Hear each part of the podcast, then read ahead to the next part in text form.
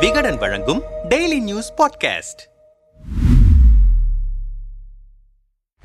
அதிமுக ஆட்சி காலத்தில் பேட்டி கொடுத்தே எதிர்க்கட்சியினர் அனைவரையும் வாட்டி எடுத்தவர் அன்றைய பால்வளத்துறை அமைச்சர் கே டி ராஜேந்திர பாலாஜி. ஆட்சி மாறியதும் சொந்த கட்சிக்காரர்களே அவர் மீது அரசு நிறுவனங்களில் வேலை வாங்கி தருவதாக கூறி பண மோசடி செய்ததாக புகாரளிக்க வாங்கராசா என்று அந்த வழக்கில் ஆளுங்கட்சி அதீத ஆர்வம் காட்ட பயந்து மாநிலத்தை விட்டே ஓடிப்போனார் கேடிஆர் இருபது நாட்கள் தலைமறைவு எட்டு தனிப்படைகளின் தேடுதல் வேட்டை கர்நாடகாவில் கைது பத்து நாட்கள் சிறைவாசம் என்று பரபரப்பாக நகர்ந்த இந்த வழக்கு கடந்த ஓராண்டாக கிணற்றில் போட்ட கல்லாக அமிழ்ந்து கிடந்தது. இந்த வழக்கில் தற்போது குற்றப்பத்திரிகை தாக்கல் செய்யப்பட்டிருப்பது மீண்டும் பேச்சு பொருளாகி இருக்கிறது. இது குறித்து விருதுநகர் மாவட்ட குற்றப்பிரிவு போலீசாரிடம் பேசினோம். முன்னாள் அமைச்சர் கே டி ராஜேந்திர பாலாஜி மற்றும் அவரின் உதவியாளர்கள் மீது அதிமுக ஒன்றிய செயலாளராக இருந்த விஜய நல்ல தம்பி வியாபாரி ரவீந்திரன் ஆகியோரே இந்த பண மோசடி புகாரை கொடுத்தனர். தன் மீது பதிவு செய்யப்பட்ட இரண்டு வழக்குகளையும் ரத்து செய்ய கோரி உச்சநீதிமன்றத்தில் மனு தாக்கல் செய்தார் ராஜேந்திர பாலாஜி.